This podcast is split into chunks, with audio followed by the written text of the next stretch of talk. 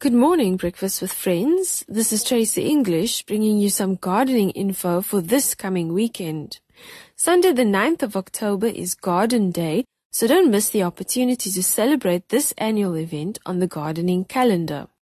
You can celebrate Garden Day no matter how big or small your garden. You can even celebrate on a balcony or surrounded by your houseplants if you live in an apartment.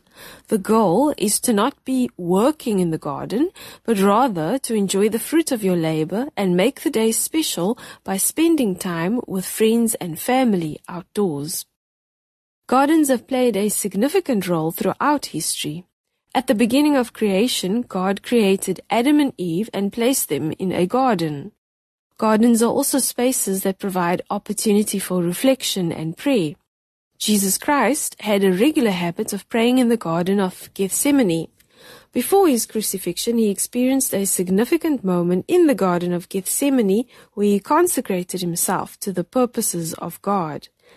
As Ted O'Neill says, Gardens are great to set aside some private moments for conversations with God. Ask for the inner wisdom to create solutions to any problems you face and thank God for the help you know will come. Gardens are significant because they are wonderful spaces for solitude and reflection, but also ideal for celebrations. On Garden Day this Sunday, you could plan an outdoor picnic, a garden tea party, or even a treasure hunt for kids. Be sure to visit your local nursery to get some inspiration.